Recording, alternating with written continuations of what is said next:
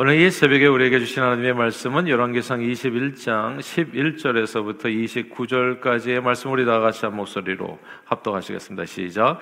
그의 성읍 사람 곧 그의 성읍에 사는 장로와 귀족들이 이세벨의 지시 곧 그가 자기들에게 보낸 편지에 쓴 대로 하여 금식을 선포하고 나봇을 백성 가운데 높이 앉힘에 때 불량자 두 사람이 들어와 그의 앞에 앉고 백성 앞에서 나봇에게 대하여 증언을 하여 이르기를 나봇이 하나님과 왕을 저주하였다 하매 우리가 그를 성읍 밖으로 끌고 나가서 돌로 쳐 죽이고 이세벨에게 통보하기를 나봇이 돌에 맞아 죽었나이다 하니 이세벨이 나봇이 돌에 맞아 죽었다 함을 듣고 이세벨이 아합에게 이르되 일어나 그 이스라엘 사람 나봇이 돈으로 바꾸어 주기를 싫어하던 나봇의 포도원을 차지하소서 나봇이 살아있지 아니하고 죽었나이다.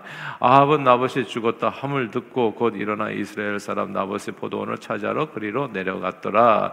여호와의 말씀에 디셉 사람 엘리야에게 임하여 이르시되 너는 일어나 내려가서 사마리아에 있는 이스라엘의 아합 왕을 만나라. 그가 나봇의 포도원을 차지하러 그리로 내려갔나니 너는 그에게 말하여 이르기를 여호와의 말씀이 내가 죽이고 또 빼앗았느냐고 하셨다 하고 또 그에게 이르기를 여호와의 말씀이 개들이 나봇의 피를 핥은 곳에서 개들이 내 피 곧 내 몸의 피도 핥으리라 하였다 라 아합이 엘리야에게 이르되 내 대적자여 내가 나를 찾았느냐? 대답하되 내가 찾았노라. 내가 내 자신을 바라 여호와 보시기에 악을 행하 하였으므로 여호와의 말씀이 내가 재앙을 내게 내려 너를 쓸어버리되 내게 속한 남자는 이스라엘 가운데서 메인자나 노인자를 다 멸할 것이요.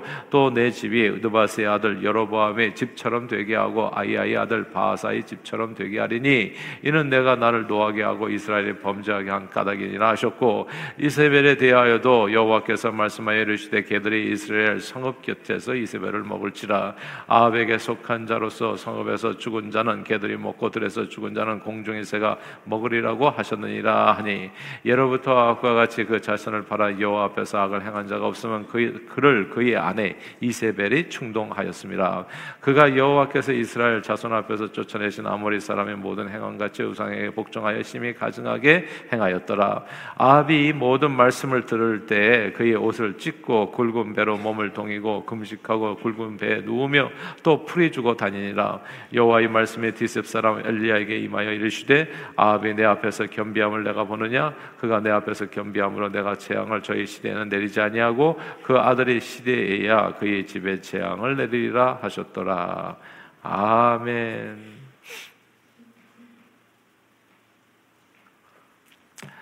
지난 20일 대통령실 의전 비서관의 초등학교 자녀 학교 폭력 사건으로 논란이 되니까 아, 사회를 이 대, 통령실 의전 비서관이 비서관이 이제 표의를 사의를 표명하게 되죠. 그리고 윤석열 대통령이 즉각 사표를 수리하는 일이 지난 20일에 있었습니다. 아, 국회 어, 국정감사에서 관련 의혹이 제기된 지 이제 7시간 만인데요. 이제 국제 국회 국정감사 조사 결과에 따르면 이 비서관의 초등학교 학생, 초등학교 딸이죠. 초등학생 어, 초등학교 3학년 이 딸이 1년 후배라고 얘기하더니 조그만 애가 예, 그거보다 더 작은 애를 그러니까 2학년 후배 여학생을 화장실로 데려가서 얼굴이 이제 피투성이가 될 정도로 때려가지고 전치 구조 상해를 입히는 아, 행, 아, 폭력을 행사한 겁니다. 근데 이제 그 학교 측에서도 이 가해 학생에 대해 처벌이 이제 보통 이런 이 정도의 사고가 벌어지면 이제 강제 전학을 시켜서 아, 가해자와 피해자가 이제 만나지 못하게 하거든요. 이제 격리를 시키는 거죠, 완전히. 그런데 사과도 받지 않은 상태에서 고작 학급 교체 처분으로 경미하게 그 처벌이 이루어져서 이제 문제가 불거지게 된 겁니다. 아, 그, 어, 그 학생을 처벌하는 과정에서 대통령 비서관의 위세가 결과에 이제 영향을 미쳤다. 누구나 생각할 수 있게 하는 아, 그런 결과였습니다. 아, 게다가 가해자의 모친은 자기 딸이 후배에게 폭력을 행사한 것은 사랑에 매였다. 이렇게 진술해가지고 오히려 큰 공분을 샀습니다. 예, 전형적인 권력형 학폭 무마 사건이 된 거죠. 이제 인생을 살다 보면 누구나 다 크고 작은 권력을 행사하는 자리에 서게 됩니다. 어린 아이일 때는 부모 슬하에 이제서 성장하다가 장성해서 결혼해서 아이를 낳게 되면 이제 어린 아이들 어린 아이들 갖다 양육하게 되면 이 아이들 위에 이제 부모라고 하는 권력자의 위치에 누구나 다 서게 됩니다. 세상에서도 어느 분야에서 실력을 쌓게 되면 선배가 되고 장인이 되고 회사에서도 직급이 올라가게 되면 대리, 과장, 부장, 이사급, 사장, 회장 그만큼 이제 큰 고난이 주어지게 되는 거죠. 선배가 되고 장인이 되고 직급이 올라 가면 그만큼 후배들이 생기게 되고 학생들이 생기고 부하 직원들이 생겨서 이제 도움을 줘야 되는 그런 위치에 서게 됩니다. 힘을 행사할 수 있는 위치에 서게 되는 거죠. 또한 정치권에서도 시의원, 시장, 도지사, 장관 그리고 국회의원, 대통령으로 선출되면 그만큼 권력을 행사할 수 있게 됩니다. 그런데 힘은 있을 때 조심해야 된다고 부모가 되고 선배가 되고 선생이 되고 사장이 되고 국회의원, 대통령이 되면 이 주어진 이 공적인 권력 이 자기 영향권 아래에 있는 사람들을 학대하고 어뷰즈하기 위해서 주어진 것이 아니라 섬기는 고난임을 잊지 말아야 되는데 그 권력을 이용해서 악한 자, 약한 자의 소유를 탈취하고 힘없는 자를 자를 억울하게 하고 후배들을 괴롭히고 또한 피 흘리게 하면 어떻게 되겠습니까? 한국 분들은 나이 얘기 되게 많이 하잖아요. 아, 내 나이가 몇인데, 그리고 항상 예, 나이로 서열을 정리하려고 하고, 나이가 많으면 많은 것만큼 나이 어린 사람들에게 그 힘을 가지고 나이도 힘이라면 만약에 그걸 가지고 어린 사람을 잘 섬길 수 있어야 되는데 그래서 저희 교회에서는 늘 제가 말씀드리잖아요. 한국말의 가장 그 아름다움은 어린 사람이 나이 많은 사람에게 존댓말 하는 게 아니라 나이 많은 사람이 어린 사람에게 존댓말을 하는데 한국말의 아름다움이 있다. 근데 그걸 그냥 한 살만 많아도 내가 말 놓을게. 이래가지고 힘을 행사하려고 하니까 그러지 못한 사람을 위해서 자기가 뭔가 예, 내가 너보다 그럼 넌 내 말을 들어야 된다 이렇게 힘을 행사하려고 하니까 뭐가 되겠어요? 한국은 진짜 공자가 죽어야 돼요. 아직도 안 죽었어요. 한국은 예. 공자 대신 예수님이 사셔야 되는데 그리고 한국말 성경이 저는 이제 정말 심각하게 고려하는데 이 개혁 개정을 바꿔야 된다고 생각해요. 새 번역이나 그런 걸로. 왜냐하면 이 개혁 개정까지만 해도요. 예수님이 다 반말로 돼 있어요. 33밖에 예. 고작 안 되셨는데 근데 그냥 나이 많은 분들에게도 반말로 돼 있고 다 반말로 예수님이 진짜 반말을 하셨겠냐고요. 이게 공자가 들어가 있어요. 성경 말씀에. 그러니까 다 교회에서도 그거 배워가지고 예. 교회에서도 직구입에 올라가면 그냥 반말하려고 하고 다들 목회자부터 시작해가지고 힘은 있을 때 조심해야 됩니다. 그 힘을 하나님께서 왜 주셨는지를 꼭 기억해야 되고 나이가 한 살이라도 많으면 한 살이라도 적은 사람을 어떻게든지 더 낮은 낮은 잔에서 예수님을 본받아서 발시쳐 주려고 하고 그게 한 주님께서 우리에게 주신 가르침의 길인데 그것을 벗어나 가지고 항상 지푸라기 만한 힘이라도 있으면 그걸 행사하려고 하는 것이 이 부끄러운 인생의 모습이거든요. 그런데 이렇게 하나님께서 주신 권력을 사용해서 한 살이라도 어린 사람을 억압하려고 하고 권력을 행사하려고 하고 억울하게 하고 괴롭히고 피 흘리게 하면 어떻게 되겠냐 말입니다. 어떻게 되는지가 오늘 본문에 나오는 말씀이기 때문에 같이 나누는 겁니다. 다 함께 열왕기상 21장 19절을 읽겠습니다. 19절 읽어볼까요? 시작. 너는 그에게 말하여 이르기를 여호와의 말씀이 네가 죽이고 또 빼앗았느냐고 하셨다 하고 또 그에게 이르기를 여호와의 말씀이 개들이 나봇의 피를 핥은 곳에서 개들이 내 피 곧 내 몸의 피도 핥으리라 하였다 하라 아멘. 여기서 여호와의 말씀이 개들이 나봇의 피를 핥은 곳에서 개들이 내 피 곧 내 몸의 피로 핥으리라 이 구절을 주목해야 됩니다. 이스라엘 아합은 자기 왕궁 근처에 나봇의 포도원이 있는 것을 보고 그 포도원을 탐내서 갖고자 했습니다. 근데 자기 뜻대로 안 돼요. 돈을 준다고 해도 안 되고 뭐 보상을 한다고 해도 안 되고 그래서 상심하게 되는데 그때 아합의 악한 아내죠. 이세벨이 나서서 그 성읍 장로들 그리고 귀족들과 함께 짜고 나봇 죽이기 작전을 시행합니다. 거짓 중인 두 사람을 내세워서 나봇에게 없는 죄를 뒤집어 씌우고 단번에 그를 죽여버린 겁니다. 나봇을 죽이고 아방은 그 나봇의 포도원을 차지합니다. 정글 같은 세상에서는 약육 강식이죠. 작자 생존이라고 보통 힘 있는 자가 힘 없는 자의 것을 빼앗고 똑똑한 자가 어리석은 것을 어리석은 사람의 것을 소유를 속여 갈취하고 살 수 있습니다. 그렇게 살아가도 잘 사는 것처럼 보이는 사람들이 꽤 많아요. 그리고 그냥 서울의 한국에서는 갑질이라는 아주 좋지 않은 말로 쓰잖아요.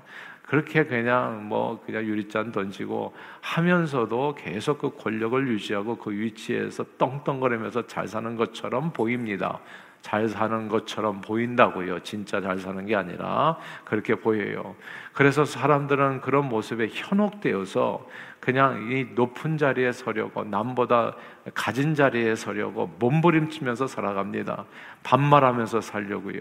그러니까 저는 어렸을 때도 그런 모습을 보는데 참 이상한데 뭐 저희 친척분 가운데 하나 있었는데 국회의원 쫓아다니면서 살았던 분인데 그분은 그냥 이 남녀노소가 없어요.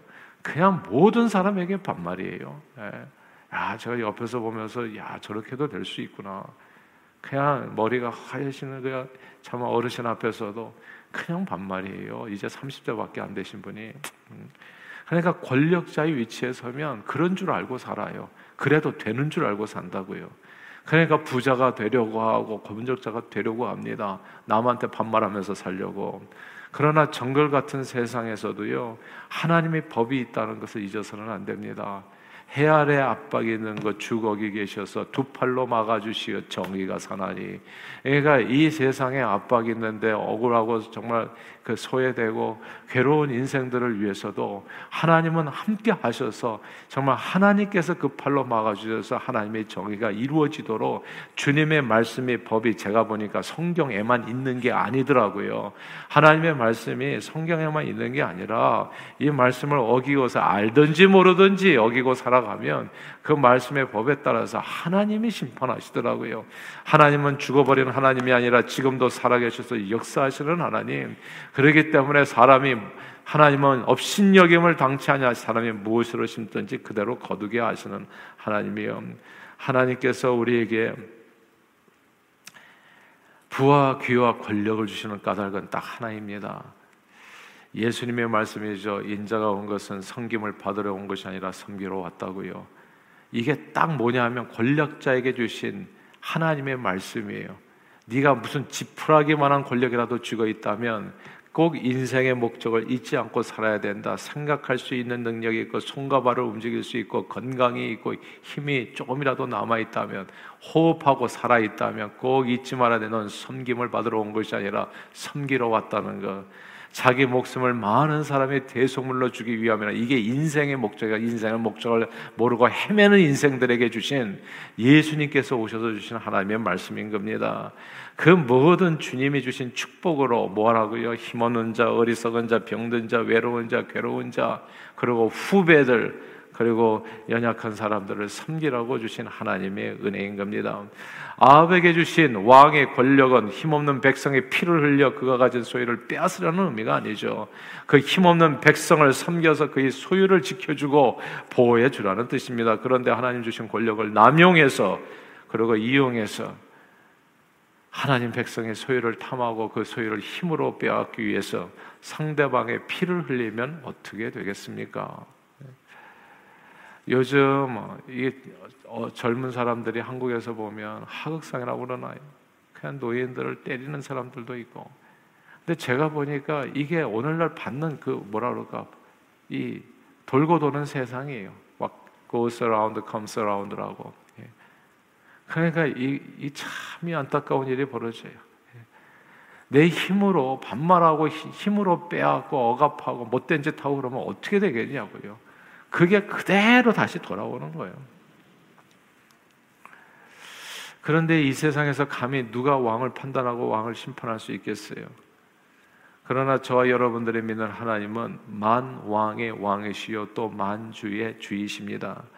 아무도 판단하거나 정죄할 수 없는 인간 세상 최고 권력자를 판단하고 정죄하고 심지어 그가 행한 대로 그의 피를 흘려 심판하실 수 있는 분이 우리 하나님이십니다.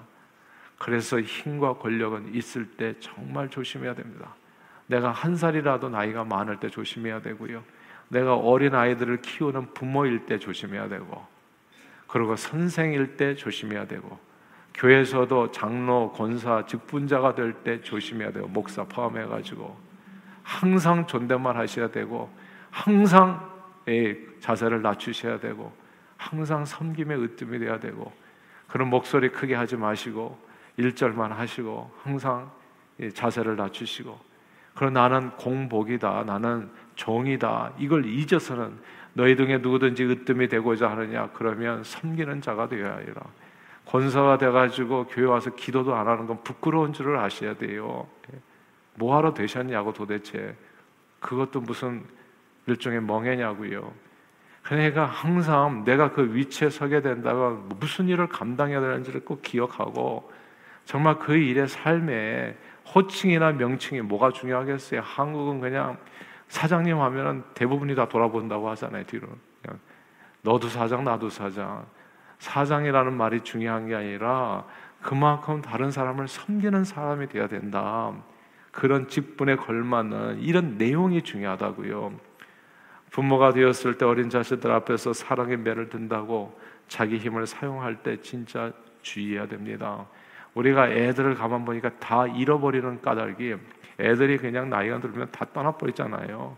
애들을 잃어버리는 까닭이 어쩌면 아이들에게 자기 부모로서의 권력을 갖다가 어뷰즈한 케이스가 있는지도 모르는 거예요. 말로, 행동으로. 그러니까 아이들에게도 어렸을 때부터 꼭 존댓말 해줘야 돼. 왜 아이들만 부모에게 존댓말하고 애, 부모는 항상 아이들을 갖다가 그냥 막말하고 살아야 되냐고요. 정말 험한 말도 막 내뱉을 때가 있잖아요. 이런 모든 일에서 부작용이 생기는 거예요. 네가 피를 흘린 그곳에서 네 피도 흘리리라. 초등학교 2학년 학생 앞에서 초등학교 3학년 1년 선배가 되었을 때 자기 힘 사용을 조심해야 됩니다. 예. 화장실로 끌고 가서 얼굴이 피투성이가 되도록 때려서는 안 되는 거예요. 직장 상사가 되었을 때 부하 직원들 앞에서 말 조심해야 되고 행동 조심해야 되고 사장, 회장, 국회의원, 대통령 되었을 때 교회에서도 장로, 권사, 집사 그리고 또 뭡니까 목사 이게 다 주의해야 될 일이에요. 진짜 주의해야 될 일이다. 저는 하나님이 두려워요. 그리고 하나님을 두려워하는 것이 지혜의 근본입니다. 목소리 크게 하지 마시고 항상 일절만 하시고 항상 다른 사람 이야기 많이 들으시고 예.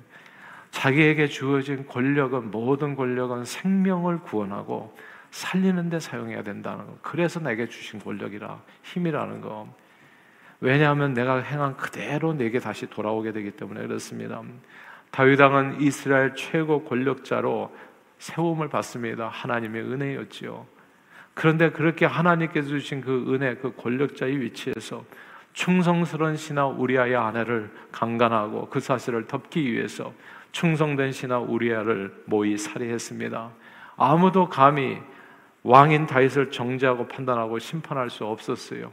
그렇게 못된 짓 하면서도 되는 줄 알았어요. 그 위에 있는 사람은 아무도 건드릴 수가 없으니까. 근데 만왕의 왕이신 하나님께서 이 다윗이 저지른 대표적인 권력형 비리와 살인 사건을 개들이 나봇의 피를 핥은 곳에서 내 피도 핥으리라 다윗의 자손들의 피로 갚으셨습니다. 큰 아들 죽었고 그리고 셋째 아들은 자기 손으로 죽여야 됐었고 예. 피비린내 나는 그런 인생에 그냥 거기서 그 하나님께서 갚아주시는 고 박정희 대통령은 대한민국을 오늘날 같이 부강한 나라가 되는 기초를 놓아 참으로 귀한 일을 감당하셨지만 또 그분은 자신의 정적들을 제거하기 위해 중앙정보와 안기부를 만들어 수많은 무관 시민들의 피를 흘리셨습니다. 아무도 그의 권세에서 대항할 수 없었지만 하나님께서 그를 심판하셔 피 흘려 죽게 하시고 그의 딸에게도 대를 이어 갚으셨습니다. 무고한 공과 과는 분명합니다. 공은 공이고 과는 과예요. 하나님 앞에서 두려워하면서 살아야 됩니다. 무고한 시민에게 발포 명령을 내려 많은 피를 흘리셨던 전두환 대통령은 죽기까지 편안한 삶을 살지 못했고 그의 후손들의 인생도 편안하지 못했습니다. 여야 할 것 없이 민주당, 공화당 할 것 없이 이쪽 저쪽 할 것 없이 제2에게는 하나님이 살아계시다는 뜻입니다. 북한 김일성은 한국 전쟁을 일으킨 전범입니다. 그리고 그의 아들 김정일은 김일성 우상화를 추진했던 인물이고 그 과정에서 북한 주민 거의 300만 명이 굶어 죽게 된 그 살인자들입니다. 그 결과 김정일은 100세 시대에 고작 69세밖에 살지 못했고 그의 아들 김정은과 그 후손들은 서로 죽고 죽이는 권력 투쟁을 벌이고 그 불안한 가운데 늘 불안한 가운데 가고 싶은데 마음대로 가지도 못해요. 그리고 마치 자기가 만들어준 북한이라는 감옥에 갇혀서 살고 있는 형국으로 평생을 그렇게 살아야 됩니다. 그 자손들 모양으로 자손들도 마찬가지로 북한 최고 권력자인 김일성 일가를 사실 정죄하거나 심판하기는 어렵습니다. 그러나 만왕의 왕 만주의 주이신 하나님께서는 누구든지 그 피를 흘린 곳에서 내 피도 흘리리라 심은 대로 거두게 하십니다. 특히 하나님 주신 권력을 남용해서 백성들이 피를 흘린 자들을 심판하십니다. 개들이 나봇의 피를 핥은 곳에서 개들이 내 피, 내 몸의 피도 핥으리라 오늘 성경 말씀을 두고 감히 말씀드린다면 김일성 일가와 그의 모든 후손들에게 피 흘리는 일과 더불어 멸문지화를 입는 일이 반드시 일어나게 될 겁니다.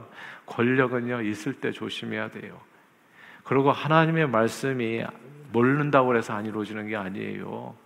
이건 그냥 법이에요. 하나님의 말씀은 법이에요. 마치 자연의 자연 법칙이 있듯이 이 인간 세상에는 하나님의 법이 있어요. 그리고 법대로 흘러. 우리가 왜 성경을 읽어야 됩니까? 그 하나님의 말씀의 법, 그 길을 따라서 살아야지 복을 받거든요. 그걸 어긋나게 되면 어떻게 되겠어요? 하나님 말 이런 거예요. 높은 데서 시춘 높에서 떨어지면 사람이 죽습니다. 왜냐하면 중력이 법칙 때문에 그래요.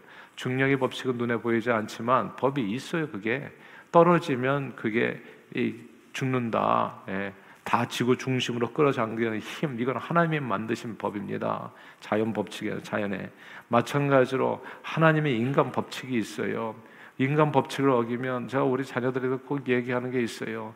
Don't mess up with the law of God, the word of God. 하나님의 말씀과 mess up 하지 마라. 절대로 하지 마라. 까불지 마라. 잘난 척하지 말고. 예. 그러니까 하나님이 하나 앞에 겸손하라. 항상 자기를 낮추어서 그냥 어겨보고 사람들은 그래요. 믿지 않은 자는 멍에를 매지 말라. 그래도 그냥 어겨보고 그렇게 살아요. 예. 그래도 괜찮은 줄 알아요. 그런데 세상에는 자연의 법칙이 있는 것처럼 인간 세상에는 하나님께서 주신 하나님의 말씀의 법이 있어요. 그 법을 어기면 사는 길이 없어요, 여러분. 그러니까 이게 하나님께서 주신 법 가운데 하나가 하나님께서 우리에게 주신 모든 권력은 섬김으로 사용하라는 게 하나님의 말씀입니다. 그러니까 섬김의 으뜸이 되는 것, 그게 하도 못 알아들으니까 예수님이 이 땅에 오셔서 십자가에 죽기까지 섬기셨던 거예요. 이것이 인간이 사는 길이고 이것이 하나님께서 기뻐하시는 하나님의 사람들의 삶의 모습이라는 거 예수님은 말씀하셨습니다. 그러므로 무엇이든지 남에게 대접을 받고자 하는 대로 너희도 뭐 남을 대접하라. 이것이 율법이요 선지자니라. 사랑하는 여러분, 대통령 의전 비서관 그분은 앞으로 더 예, 정말 더 많은 예, 뭐라 할까요? 부와 영화를 누릴 수 있는 그 위치에까지 올라간 사람이잖아요. 한 순간에 잃어버렸어요. 그게 뭡니까? 예. 자기 권력이 섬기는 데 사용하는 게 아니라 그걸 뭐 휘두르는 데 사용하는 줄. 그런 사람들은 다 끝나요. 끝장나요. 잠시 잠깐 성공이 있을 반짝 반딧불처럼 그러고 살아가는 사라지는 화무시비롱 권불 10년 다 끝나버리는 인생이에요. 그러나 무엇이 영원하냐? 섬기는 자는 영원한 겁니다.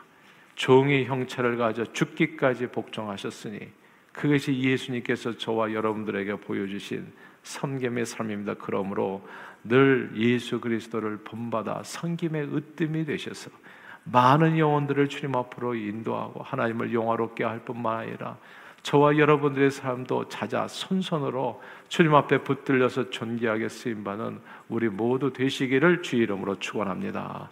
기도하겠습니다. 하나님 아버지 고맙고 감사합니다. 오늘도 하나님 주님 앞에 나와 귀한 말씀을 들으며 이 말씀에 감추어져 있는 하나님의 뜻을 깨닫게 해 주심을 감사합니다. 내게 정말 지푸라기 만한 권력이라도 있다면 그것은 섬김을 위해서 주신 하나님께서 주신 특권이요. 그리고 은혜라는 사실을 잊지 않게 해주시고 예수 그리스도를 본받아 죽기까지 우리도 삶을 들여 주님과 함께 십자가 지고 섬김이 길에 으뜸이 되어 많은 영혼들을 구원하고 살리고 행복하게 하는 일에 쓰임받는 저희 모두가 되도록 성령 충만으로 오늘도 역사해 주옵소서 예수 그리스도 이름으로 간절히 기도하옵나이다. 아멘.